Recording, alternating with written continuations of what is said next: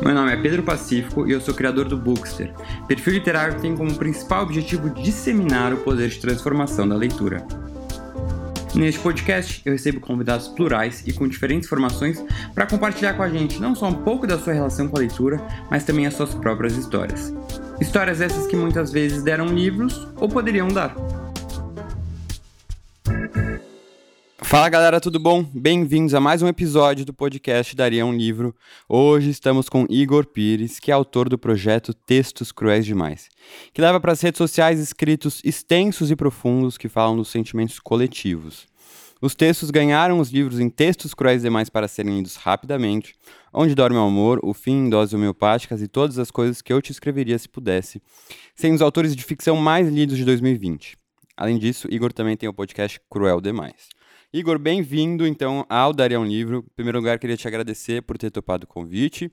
E já começo com fazendo uma pergunta que eu faço para todo mundo que vem aqui, que é a seguinte: Quem é o Igor leitor? Como é que começou? Sempre gostou de ler? Uh, lia o quê? Continua lendo? Conta um pouquinho assim desse seu lado leitor. É, eu que agradeço pelo convite, pelo espaço, é uma honra. E o Igor Leitor é, foi um Igor que, na verdade, uh, descobriu a leitura de uma maneira muito peculiar, assim, porque vem de uma família muito humilde. E na minha infância eu não tinha, não tive tanto acesso à literatura e aos livros como gostaria. E venho de colégio público, né? E a biblioteca da minha escola vivia fechada, assim. Era muito engraçado porque os professores é, a gente não tinha acesso, os professores não levavam a gente para a biblioteca e eu sempre tive muita curiosidade, até que teve um dia, numa aula de, de língua portuguesa, que a professora falou assim: Olha, a biblioteca está aberta, vamos. E aí eu lembro que foi meu primeiro é, contato mais profundo, assim. Eu lembro que eu peguei um livro do Carlos Drummond de Andrade e eu fiquei encantado, assim, com, com a poesia, com, com o que se apresentava ali Quantos na minha anos frente. Isso? E aí com uns 14 anos. Eu acho que eu estava no 13 anos, eu acho que estava no sétimo ano do, do ensino fundamental. Você vê como eu fui tardio, assim, na minha leitura. E aí, é, fiquei encantado com a poesia. Foi o primeiro gênero que, de fato, me pegou, assim, porque eu achei, achei achava muito bonita a maneira como, como os autores falavam sobre a vida. É, essa nova possibilidade, né, de você dizer as coisas através de metáforas, enfim, figuras de linguagem. E aí comecei a ler muito poesia, assim. Aí comecei a ler Drummond, Mário Quintana, Vinícius de Moraes. Aí foi um universo que, que eu fui descobrindo é, e, assim, mergulhando. E aí uh, calhou de entrar no ensino médio e aí ter toda aquela coisa de ter que ler os clássicos para o vestibular. Eu queria muito entrar numa universidade pública.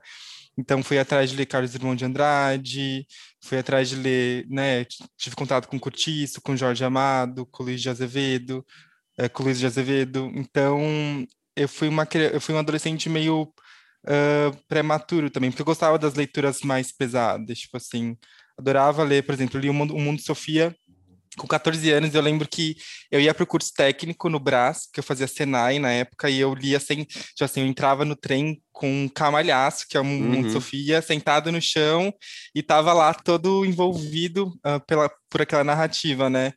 Então, eu acho que num primeiro momento eu fui o tipo de leitor uh, que meio que se espantou com essa possibilidade da literatura, assim, porque eu vim de um lugar onde esse, é, essa linguagem não me era apresentada de uma maneira muito forte, e quando eu descobri, eu fiquei muito encantado. E calha também, porque assim, eu sou uma pessoa disléxica, né? E aí eu sempre tive muita dificuldade de me expressar verbalmente. É, e quando eu descobri descobrir a leitura, eu acho que a leitura foi uh, um caminho que eu tive para entender que tudo que eu sentia podia ser canalizado de uma outra uhum. forma que não verbal, né? Que podia, no final das contas, escrever. Um novo meio de comunicação. O que eu estava sentindo. Exatamente. E aí comecei a me expressar melhor através da escrita, porque eu comecei a entender que era possível uh, fazer isso, porque eu estava lendo autores maravilhosos. E aí, uh você, até hoje, como é que é a sua rotina de leitura? Assim, o que você gosta de ler hoje em dia? Você continuou muito na literatura? Porque se a gente olha, né, os textos que você escreve, eles são um gênero meio híbrido, assim, né? Tem uma coisa bem poética, mas também não é necessariamente uma poesia, não é um poema, né? Tem uma crítica também social, às vezes, né? Como é que como é que você é hoje em dia leitor e como que você começou a escrever esse tipo de esse, esses textos, né, diferentes com um gênero diferente? É muito engraçado porque quando você fala que uma escrita é híbrida, é justamente assim, as pessoas tentam me encaixar em vários, várias coisas, assim, né? Prosa poética, poesia, autoajuda. Na verdade, se eu olho para o meu trabalho, eu acho que é uma junção de tudo isso. Uhum. E aí eu tenho várias referências, assim, eu tenho a poesia, né? Dos mais clássicos, Drummond, Quintana, Fernando Pessoa, que me formaram. E aí, durante a adolescência, quando eu me descobri, não me descobri, né? Mas quando eu comecei a me entender, me entender como gay, eu fui atrás do Caio Fernando. Foi bem numa época que uhum. o Tumblr era uma plataforma muito forte de, de conteúdo, de escrita. E aí eu me encontrei com o Caio. Você e tinha aí, quantos anos? Uns 16, 15, tá. 16. Quando eu fiz meu primeiro Tumblr. E aí dei de cara com Caio Fernando de Abreu e com uma maneira muito visceral de falar sobre os seus próprios sentimentos. E aí eu fui, é, mergulhei na obra do Caio, cara, né? Um gay, assim, que veio do Rio Grande do Sul para São Paulo, e ele, ele era jornalista também, ele teve uma vida é, do, do jovem gay, assim, numa cidade grande, que eu li eu ficava muito encantado. Então, de certa forma, é, e continuo lendo Caio hoje em dia. Eu acho que a minha escrita foi perpassada é, pela poesia, pelo Caio, e hoje em dia eu leio, é, continuo lendo autores LGBT, que ia mais, leio muitas é, leio muito mulheres também. Atualmente eu estou lendo um livro de um poeta vietnamita chamado ah. é, Ocean Vuong. Aham, uh -huh. eu acabei de ler Ele... esse livro. Ai, tira! É, o sobre é, a Terra, sobre... sobre a Terra, como é que é? Belo Somos instante? breves por um instante. É, é isso, somos, é isso.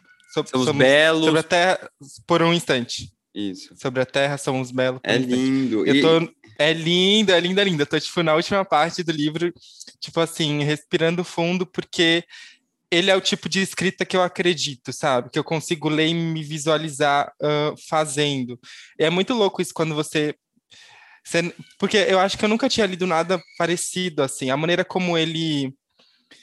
É, como ele usa as metáforas, como ele, como ele pega um fato do cotidiano, sei lá, a venda de um remédio, de um antidepressivo, e aí ele no, no, livro ele consegue relacionar a relação da mãe dele com isso, é tudo muito bonito. E aí acho que hoje em dia eu sou o tipo de leitor que lê muita coisa, que, que estava lendo muitas coisas acadêmicas, porque faz jornalismo, uhum. e aí, né, a faculdade é, pública é isso, mas também tô lendo muita poesia, assim, e aí ano passado é, eu entrei numa maratona de ler mulheres poetas africanas, né, então é, a, o Pili Xala, é, quem mais? Nairu Arrid, algumas poetas mulheres que escrevem sobre é, dor, sobre perda, sobre luto, sobre amor, sobre autoaceitação, e eu acho que é isso, assim. E seu gênero favorito é, é poesia? Total, assim, total, é, uhum. sou apaixonado, sou, acho muito maneiro, assim. Mas, mas é legal como você também continua lendo de tudo, né? Apesar de, dessa sua preferência.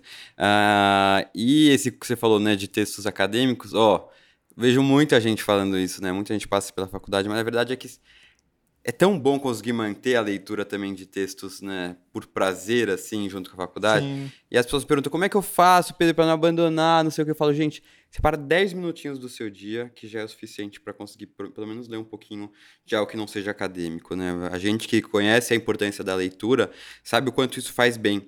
E você falou do, do, do, do livro vietnamita, que, é, inclusive, a primeira vez que eu ouvi falar sobre esse livro foi aqui no podcast, gravando o episódio com Mia Couto. E aí ele falou, nossa, eu tô lendo um livro maravilhoso, não sei o quê. Aí ele falou, o título em inglês, não tinha ainda no Brasil. Eu falei, gente, uhum. anotei. Até eu comprei em inglês, mas eu não gosto de ler em inglês no meu perfil, porque quem não, nem todo mundo né, sabe falar inglês, e aí você acaba limitando um pouco uh, o conteúdo. E aí agora que é, lançou, uh, eu falei com a Rocco, e aí eu li o livro, adorei, já tem resenha, inclusive, e tem um Você monte de gente lendo.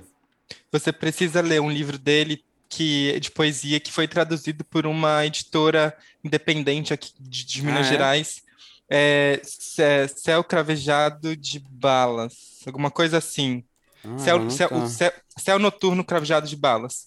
É o meu livro favorito da vida. É tipo assim. Jura? Juro, porque, ah, porque ele a princípio é eu acho poeta. Eu tenho esse, eu nem sabia, gente, eu, eu recebi há muito tempo. Ele a princípio é poeta, assim, é da editora Inê.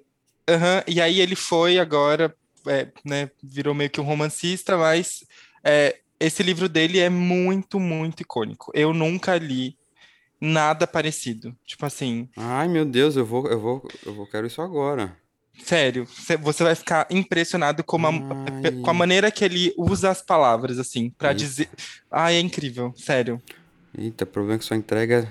Eu vou viajar, só entrega dia 1 de julho. Deixa eu ver aqui o que, como eu consigo isso antes. Mas, bom, já anotei aqui, tá na favoritado. Você Adorei, pessoal. Anotem. O. E engraçado porque, apesar de a gente estar no mês do orgulho LGBT, eu me assumi gay ano passado, né? Então eu fui bem mais tarde que você, com 27 anos. É, e, e então eu, tô, eu já estava lendo livros LGBT, o que me ajudou aí nesse processo de autoaceitação. É, nunca li Caio Fernando de Abreu, por incrível que pareça, eu preciso muito ler. Nunca é, leu, meu não, Deus! Mas eu li vários livros LGBT e, e eu estava recomendando, agora mês, eu orgulho LGBT lendo. E esse livro do, do, do Ocean Jung, Vung, eu, eu li sem saber que era LGBT durante o livro, eu falei, eita, o que, que é isso aqui? Entendeu? Eu fui pego surpresa. Então, é, super calhou e adorei a forma como ele também trata a temática, né? Sim, é... sim, muito sensível. E, e, assim, eu queria que você contasse um pouco sobre como a literatura te ajudou nesse processo de autoaceitação.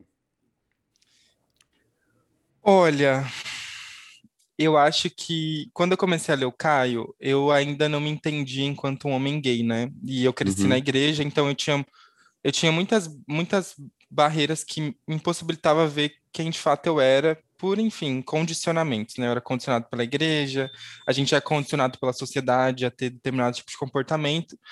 Mas quando eu li, uh, eu li um conto do Caio, o primeiro livro do Caio que eu li foi Morangos Mofados, eu acho que, inclusive, você deveria começar por ele, se você for é, começar a ler Caio. Quero.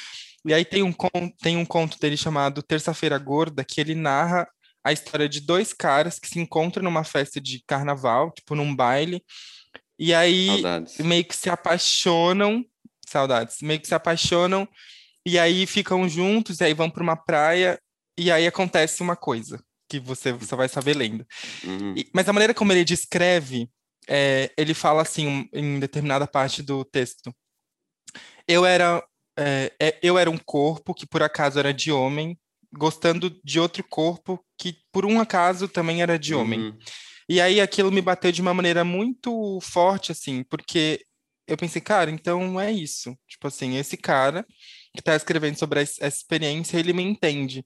E aí o Caio foi importante nesse meu processo e, consequentemente, a literatura do Caio foi importante nesse meu processo, porque eu comecei a entender é, que eu podia ser gay, no final das contas, que, uhum. tipo, tava tudo bem, sabe? Apesar da igreja, apesar da minha criação, apesar de tudo, toda a bagagem que eu carregava. E é, a literatura foi importante, como eu disse anteriormente, porque eu comecei a escrever. Então, eu comecei a ler e, por causa da leitura, eu comecei a escrever também. Então, é, sei lá, eu tinha. Eu me apaixonava por, por um menino da escola, pô, eu ia lá e escrevia. Eu estava sofrendo de, por amor, eu ia lá e escrevia. Então, a escrita acabou sendo um caminho, um processo terapêutico, assim, para eu entender minha sexualidade, para eu me entender enquanto um homem gay. É, e acho que até hoje, assim, quando eu comecei a escrever meu primeiro livro, por exemplo, estava com 20, de 20 para 21 anos. É, com então, quantos anos agora? 25. Ah, que novinho. É, sim, muito novinho. Comecei na, no mercado editorial muito novinho. E aí eu tinha acabado de terminar o um namoro, 2016. Estava passando por um processo uh, de um processo mental muito forte, assim, de, uhum. de problema de saúde mental muito forte. E a escrita foi o que me salvou, assim, literalmente. É, foi a terapia e a escrita, assim. Uhum. Foi quando eu comecei a escrever o livro e comecei a me recuperar, assim. Comecei a vislumbrar um caminho à frente e um, um outro Igor, assim, um Igor curado, uhum. assim. E aí, é, pra, né, te resp respondendo sua pergunta, eu acho que uh, a literatura me salvou, assim. Foi esse uhum. caminho de primeiro... A literatura e a escrita, né? Muito legal você é... falar desses dois lados. Sim, a literatura num primeiro momento porque eu li e me identifiquei, e depois porque eu comecei a escrever sobre isso, sobre os meus próprios processos. Uh, não, muito legal essa dupla, assim. Como também a escrita pode ser uma, uma atividade terapêutica, né? Nisso, de lidar com os problemas, conseguir acessá-los e, e dialogar com eles. E lógico, você falou também da terapia, que é algo uh, super importante. É, é muito. Você falando também de, dos bailes, né? Do, do, do conto. E eu tava pensando aqui, gente, eu, eu sou gay de pandemia. Eu me assumi durante a pandemia. então, eu nunca vivi. Foi tipo uma festa gay na minha vida. Sabe umas coisas assim? Você é, nunca sou, foi? Não, eu sou gay de pandemia e namorando. Eu comecei a namorar é, logo que eu, que eu me assumi. Eu terminei um namoro com a minha ex-namorada, aí depois de dois hum. meses já comecei a namorar. E eu me assumi nesse processo. E aí veio pandemia. E então, é, realmente, assim, é, Ainda, na verdade, é uma saudade do que eu nunca tive. É. E, então vai ser tudo novo, vida nova. O, mas passando agora para o seu processo mais de escrita mesmo, é, desde o começo você começou a escrever esses textos uh, mais curtos, assim, como é que foi isso? Como é que foi a ideia de criar uma, uma rede social, de, de, de tentar usar as redes sociais para atingir um público por meio da escrita? eu tava, eu tava no último ano da publicidade, e aí tava meio desolado, assim, com a publicidade, meio desgostoso. E uma vez um professor, numa aula de inovação, ele falou, gente, o Facebook tá morrendo, né? É só textão de política e meme de cachorro e gato. E eu fui para casa pensando nisso, né? Pensando, ah, putz, como que eu saio do Tumblr, que na época era a rede social que tava bombando, e uso o Facebook, que era uma plataforma que estava em decadência, assim, pro, ao meu favor, assim. Como eu sempre gostei muito de escrever, eu falei, ah, eu vou me dar uma chance de ver se isso dá certo, se minha escrita impacta outras pessoas. E aí foi quando eu criei o projeto dos textos cruéis demais para serem lidos rapidamente, porque, um, eu queria falar dos meus processos, assim, de término, como que era lidar com, com esse término, e dois, eu queria entender como que uma nova linguagem porque a gente não tinha ainda nenhuma, nenhuma página de textos gran que, grandes que falassem sobre cotidiano, relacionamento. E, enfim, e a gente estava em 2016. Na minha cabeça, eu achava que a gente já devia ter, ter sabe? Um, essa plataforma, assim. E aí criei, e aí em seis meses a gente tinha 100 mil seguidores. Em um ano a gente tinha 700 mil seguidores. E foi um processo muito orgânico, assim, porque eu entendi é, a gente entendeu que, na verdade, as pessoas precisavam muito daquilo, sabe? As, precisavam, as pessoas precisavam é, abrir o Facebook e ler um texto que, que falasse coisas que até então elas não, não liam ou não ouviam, sabe? Então, é, eu acho que foi por aí, assim. Nem sei Legal. se responde sua pergunta. Não, respondeu, respondeu sim, né? Como começou a criar. É... E você sente que ainda a rede social é a sua porque você começou a publicar depois livros, né? Como é que foi essa Sim. ideia? Que eu acho que é uma coisa natural. Como é que é? Qual a diferença de se comunicar e ser lido pelas redes sociais e ser lido por um livro? Eu acho que eu acho que são responsabilidades diferentes, assim. Você pode editar um texto no Facebook, você pode editar uma legenda no Instagram. Agora, quando você escreve para um, para um trabalho perene, que é um livro, né, que é um documento histórico, é, você tem que ter mais cuidado, mais cautela, tem que estudar mais, tem que ter um, um referencial maior, é, passa por mais fases, né? Assim, tem um processo de edição muito longo, muito extenso, que às vezes leva anos, sendo que as redes sociais, às vezes, às vezes não, sempre ela é muito imediatista, né? Assim, o que funciona hoje já não funciona semana que vem, até porque a gente tá fazendo, a gente faz parte de um, de um de um mundo que está mudando o tempo todo, de ferramentas novas, né, nas grandes redes sociais, sendo que uh, o livro eu acho, eu considero mais estático, sabe, uma obra mais estática. Então, uh, nem tudo que eu posto, e eu acho que talvez esse seja o grande, uh, eu acho que um, um, não, pro, provavelmente a grande razão por ter feito, feito, feito tanto sucesso, assim eu acho que eu entendi a linguagem das redes sociais, eu entendi a linguagem dos livros, sabe? Eu soube, porque eu pensava quando, no primeiro ano de página, assim, olha, eu vou lançar um livro do Texto Cruéis. Então eu escrevia de uma outra forma para o livro, que não necessariamente era a forma que eu estava escrevendo para as redes sociais, sabe? Uh, hoje em dia, por exemplo, estou escrevendo o meu quinto livro. A maneira como eu estou escrevendo meu quinto livro é completamente diferente da maneira como eu tenho escrito para as redes sociais hoje, por exemplo. E eu acho que dominar essas duas linguagens, né, a linguagem mais rápida e mais fluida, mais híbrida das redes sociais, e uma linguagem uh, mais minha cara, mais não que não que para as redes sociais não seja, mas talvez uma linguagem mais cuidadosa, que tem mais estudo, que tem mais referência, que vai, que, que, entendeu? Eu acho que é bem por aí, são caminhos distintos assim. E eu não posso livro... errar no livro, eu acho. Uhum. Assim, é, é, tem, tem, uma responsabilidade maior. Se bem que hoje em dia também nas redes sociais, né, tudo que cai lá, pessoal Exato. transforma em coisa para sempre e encontra as coisas que você nem lembra que você já fez alguma vez na vida, né? O, e esse seu quinto livro que você está escrevendo, gente, com 25 anos, cinco livros. que, que, que responsa, é muito legal. Mas esse quinto livro que você está escrevendo é no mesmo estilo dos demais? E você tem vontade, se não for o caso do quinto livro, de escrever tipo um romance? Cara, ano passado foi um pouco louco porque como surgiu o quarto livro? Eu tinha acabado de terminar o namoro. Só terminando o namoro, Gente, meu é, Deus. É, que que é isso? E- mas é bom, porque tudo acontece depois de terminar o namoro, né? Pois é. E Então aí, continue namorando e terminando. Cada namoro eu é um livro. os meus amigos vêm falando, Igor, você precisa, ter- você precisa namorar. As minhas amigas falam assim, Igor, você tá namorando. Arranja um cara pra você, pra você escrever sobre, pra, pra ter material, pra você ganhar dinheiro. Ah, vou começar a É, escrever também cada E tema. aí, pois é, você vai, vai ganhar uma bolada se fizer sucesso. Mas geralmente faz, assim. As pessoas amam término. Término é, uma, é um, um tópico que as pessoas se relacionam. É sim, e é engraçado isso, você fala, só desculpa te cortar, que é, muita gente me manda mensagem assim, ah, Bookster, eu terminei o namoro, tô sofrendo muito, que livro você me recomenda pra me ajudar nesse momento? Eu falo, gente, não sei, porque tudo é tão triste que eu leio, é tudo tão fatal e tudo termina mesmo, né? É, é engraçado isso, porque realmente não tem né, muito livro acolhedor nesses momentos, é tudo livro de sofrimento mesmo. Sim. É, e aí, terminei em abril. Cara, no começo da pandemia, na, na primeira semana de pandemia que deu lockdown, eu terminei. Aliás, foi na última semana de março. E aí eu falei, Igor, você vai escrever um livro em dois meses. Eu falei assim, você vai, todos os dias você vai escrever sobre alguma coisa e no final de maio você vai ter um livro. E aí no final de maio eu tive o quarto livro. Foi um processo muito profundo, assim, denso, porque eu tava sozinho em casa, tinha acabado de terminar o namoro, pandemia, então eu tava tudo muito à flor da pele.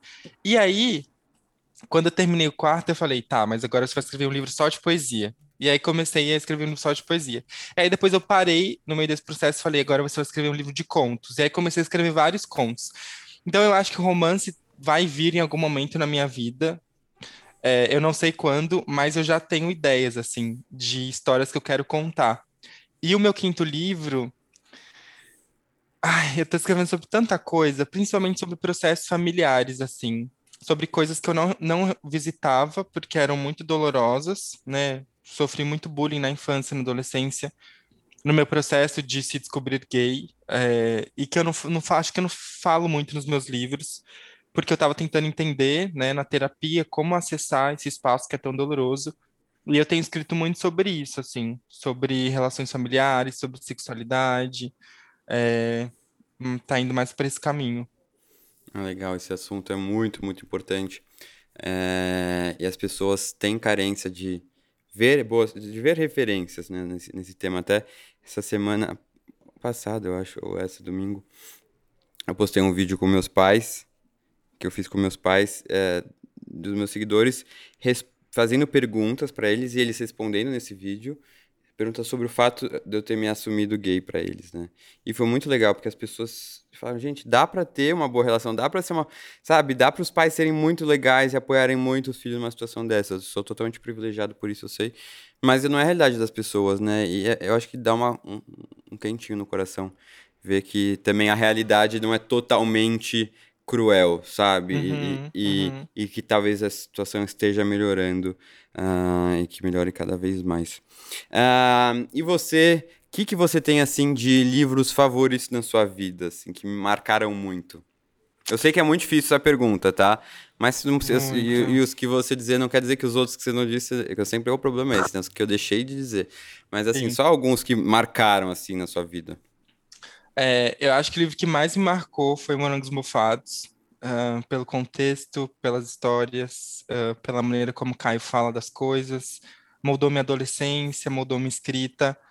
Tem o Morangos Mofados do Caio. Eu acho que Céu Noturno Cravejado de Balas do Ocean Vong também me deu um start para eu entender que eu podia escrever poesia de uma forma diferente, porque você vai, quando você lê o livro, você vai perceber que ele pega coisas do cotidiano, tipo assim, ele vai pegar uma cadeira e ele vai falar de uma maneira muito bonita sobre a cadeira. Não de uma maneira é, hermética, tipo assim, que você tem essa poesia que é mais. É, tá num campo talvez mais. É, é, muito, não muito difícil, mas assim, tá muito longe. E ele traz para um contexto mais perto de você. Então, acho que eu colocaria ele. É, eu colocaria Dom Casmurro também, porque foi um livro que. Dom Casmurro e Capitães da Areia. E o Curtiço. Eu amo Capitães da Areia. Esses três, porque foi o tripé de livros dos clássicos que eu li que moldou também a maneira como eu pensava a vida, né? Por exemplo, você tem em Curtiço uma crítica muito forte sobre as relações de poder entre pessoas brancas e pretas, né? E aí você tem a Bertoleza e você tem o final trágico do livro. E você tem Capitães da Areia também, que tem questões uh, sociais, uh, de gênero e econômicas, enfim. E tem Dom Casmurro, que é icônico. Então, assim, esses três livros mudaram muito a maneira como uh, eu percebia o mundo. É, e eu acho que são esses, assim, que eu, que eu amo muito, que eu vou levar sempre comigo. Legal, Deixa legal. Eu... É, tem, ah, tá, tem tá, tá. É, desculpa, é A Hora da Estrela também. Nossa, maravilhoso. Da Clarice. Gente. Eu Incrível. acho que o nosso gosto é até muito. parecido quando a gente diz de uh, romances, assim. O Eu Preciso Ler Mais Poesia, essa é uma grande verdade. Realmente, Clarice é, é muito impactante, A Hora da Estrela. Para mim, como ela consegue mostrar a humanidade né, de um, da, da Macabé, assim. Isso me impressionou muito, muito uh, e me marcou. Mas Capitães da Areia também me marcou muito. É, Dom Casmurro é sensacional. Tem a literatura brasileira, né? Muito legal isso, né? Você falando aqui da literatura brasileira e dando muitos exemplos de literatura brasileira, como ela a gente precisa assim valorizar e não só pensando nos grandes clássicos, né? Mas aí nesse processo agora de tentar valorizar ainda mais a literatura nacional contemporânea, que a gente vê que muita gente nem sabe, né? Se pergunta, fala autores contemporâneos nacionais. Gente, a, as pessoas não sabem responder, não sabem Sim. responder. Agora Torturado aí deu uma deu uma, um, um fôlegozinho maior, aí o pessoal ajudou, mas que isso continue aí, seja o resultado e seja o caminho aí de, dos, de vários próximos livros, né? Que figurem aí na lista Sim. de mais vendidos. Mas, mas muito bom. Mas eu acho. Eu, eu endosso a fala e eu, é, eu peço muito por um mercado editorial que, de fato, coloque a literatura brasileira no lugar que ela merece, assim, sabe? Porque. É, e quando eu falo mercado editorial, eu falo dos grandes veículos de comunicação também, né? Do, da, da mídia, assim porque a gente tem uma literatura muito boa e muito vasta, assim, e tem pessoas muito jovens produzindo uma literatura muito boa, tipo, é, então, que, que, esse, né, que, esse, que esse prestígio que a gente dá para a literatura estrangeira, que a gente consiga trazer para cá também. A gente merece. Exato, merece muito. E aí você, uh, que, que você quando você vê, pensa no mercado editorial brasileiro, como é que você sentiu a, a receptividade né, de um autor tão jovem assim? Você sentiu já algum tipo de preconceito por isso? Ou por ser alguém vindo da internet, das redes sociais, sabe? Como se fosse uma literatura menos importante? Sim. Eu acho que essa é a minha maior crítica e o, é, a espinha dorsal, assim, de toda a minha crítica ao mercado editorial. Porque a gente tem um eu, Uma vez eu fiz um, uma, um, uma reportagem para uma para uma matéria da faculdade, e aí a gente estava falando sobre o mercado editorial, e tem uma pesquisa de uma professora da Universidade de Brasília, não vou lembrar o nome dela, de 2004, que ela mapeou é, a publicação uh, de livros no Brasil durante 20 anos, década de. Aliás, durante 13 anos, né? Década de 90 ali, começo da década dos anos 2000. E ela, enfim, você tem 97% é, de pessoas brancas publicando, você vai ter 80% de homens publicando, você vai ter 90% de pessoas do eixo Rio-São Paulo publicando. Então, o mercado editorial, historicamente, é um mercado bastante elitista, branco, cisgênero, enfim, né? Acho que todo mundo já sabe disso. E eu acho que quando eu surgi na internet em 2016, né, um menino que vem da periferia, negro, gay, eu carrego todos os estereótipos, eu acho que foi um choque Primeiro tem a história muito legal, que eu vou contar. Quando, quando a, a Sara, que foi a minha editora do primeiro livro, comentou com o pessoal da Globo, falou assim: olha, tem um menino que tá fazendo sucesso aí na internet, livro de poesia, bababá. Vocês querem publicar? Vamos publicar? Aí os grandões, né, falaram: ah, mas poesia vende? Tipo assim, será que vai vender? E aí rolou esse, essa conversa. E eu lembro que no meu primeiro dia que eu fui no prédio da Globo, eu olhei para minha designer e falei: ah, se a gente vender 10 mil livros, tá bom, né? E a gente riu, sendo que em 2018 a gente vendeu 150 mil livros, foi o livro de ficção mais vendido do ano. E aí eu acho que eu quebro foi vários paradigmas. Foi o mais vendido do ano, meu Deus. De 2018, demais. foi é, chocante. Demais, parabéns, parabéns uh -huh. mesmo. E, a, uh -huh. e aí eu acho que eu quebro vários, vários estereótipos e paradigmas de, um, é, poesia não vende. Não, poesia vende Tipo, o meu livro tá vendendo. O meu primeiro livro, Vermelho, ele. ele por, eu acho que se, se você entrar na Amazon, ele é o terceiro de poesia mais vendido da Amazon hoje. Tipo, um livro de 2017. Então uhum. é um uhum. livro que fez muito sucesso e as pessoas se identificam. É, Mas é um público. Aí... É, um, é um público misto, assim, tem a. Ou é mais jovem por ser das redes, o pessoal que jovem, segue?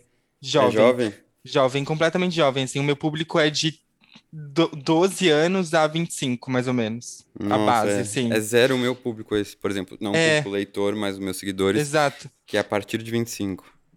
Mas aí eu acho que eu quebro vários, vários estereótipos, assim, né? Ah, poesia não vende, poesia. É, é, livros que vieram da internet não vendem, livros uh, para adolescente, considerado young adult, não vende. Tipo assim, claro que vende, gente. Se você der oportunidade, vai vender. Eu acho que o que falta é oportunidade mesmo, porque eu sei que eu sou um ponto fora da curva, né?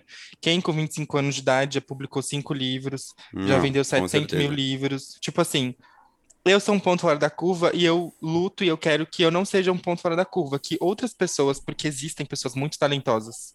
Tipo, cara, existe, muito. Com certeza, muito. E eu quero que as pessoas publiquem também, sabe? Porque é isso, não é só sobre mim, é sobre trazer toda essa galera. Porque tem, cara, tem mercado. Tipo, se você pensar que a gente tá nessa discussão do que é cringe, né? da uhum. geração Z. Eles têm um poder de compra, tipo assim, estrondoso. Uhum. Quando, eh, nas bienais, quando é, eu ia fazer sessão de autógrafos, cara, tinha gente de. Tinha pessoas, meninas de 10 anos na fila. Tipo assim, gritando, apaixonadas, falando, Igor, eu amo seu livro, eu quero ser escritor, eu quero ser que nem você, sabe? Tipo, eu acho que a gente acho que a gente não pode desprezar esse mercado, porque livros Lógico como o meu são, são, a porta de entrada. E ao contrário, pra... não, e esses é isso, porque esse mercado é o futuro. É o futuro mercado de 30 anos daqui a 10 anos, entendeu? Daqui a 15 anos. É, e é muito importante isso, formação de novos leitores desde cedo. E aí eu te pergunto uma coisa, que você é super leitor. Você compartilha nas suas redes sociais também, você como leitor? Compartilho bastante. É, isso é muito eu, importante. Eu, eu, sigo umas páginas de poesia, assim, que eu sou apaixonado. É, tem um poema Me Ensina a Cair que eu amo. Tem, tem umas páginas que muito específicas, assim, de poesia que eu amo e eu compartilho. Dicas, é, principalmente de amigos, assim, eu tenho muitos amigos escritores, uhum. é, que não é, tem isso também, quando você me perguntou dos meus livros favoritos, eu sempre respondo para as pessoas, olha, os meus livros favoritos são de pessoas que ainda não publicaram, porque não tiveram uhum. oportunidade. Porque eu tenho amigas escritoras fantásticas que nunca tiveram oportunidade de, de fato, publicarem o um livro, mas que eu leio e eu falo, caralho, isso é muito incrível. Tipo assim, você tem uma, sabe? E aí eu super compartilho também essas minhas amigas, assim, que escrevem muito. A gente tem muita gente escrevendo bem, muito, né, no Brasil. Muito. Que não, enfim, não vai ter oportunidade. É isso, porque aí é, é, é contatos, é conhecer alguém, aí Realmente é, é muito difícil esse mundo editorial, é, tem poucos investimentos, né? Aí a gente entra num, num papo infinito sobre essas críticas que eu também nem domino muito, até porque eu nunca publiquei um livro. É, mas é isso, querido, chegamos no fim do nosso papo. Estou, fiquei super animado de verdade com a conversa, foi super gostosa. É, cara, é muito legal ver alguém tão jovem com esse sucesso todo, escrevendo coisa boa, escrevendo, né? lidando com o ser humano, escrevendo sobre sentimentos, relações, muitos términos, né, que a gente já vê, e já indo para o quinto livro. Então, eu fico muito, muito, muito feliz é, e que você ainda vai publicar muito livro e, e, sabe o que é mais legal é que você está talvez criando novos leitores também, né? Você está atraindo as pessoas para a leitura e, e, isso é muito bom, porque até quando me perguntam assim, como é que você tá na rede social, no Instagram falando de livros, não é meio hipócrita, não é meio contraditório? Eu falo, gente, mas é lá que as pessoas estão. Eu preciso, é, é isso que você faz. Você consegue atingir as pessoas, né, com a sua, com a sua escrita, porque você vai onde as pessoas estão. E, e, isso é muito legal. E se alguém te critica por causa disso, é porque realmente não está entendendo muito como uhum. acessar as pessoas, né? Por isso que, de fato, as redes sociais têm um poder violento, essa nova geração tem um poder violento e a gente tem que dar atenção e produzir conteúdo para elas, porque elas serão os futuros leitores de clássicos e o que quer que uhum. seja uh, que tem pela frente. Então, obrigado de verdade. Uh, Sinta sempre bem-vindo aqui no Daria um Livro e a gente vai se falando aí pelas redes sociais. Tá bom, querido. Muito obrigado pelo espaço, pela oportunidade. Foi um prazer. Me chame sempre. Tchau, tchau, pessoal. Até semana que vem. Beijo.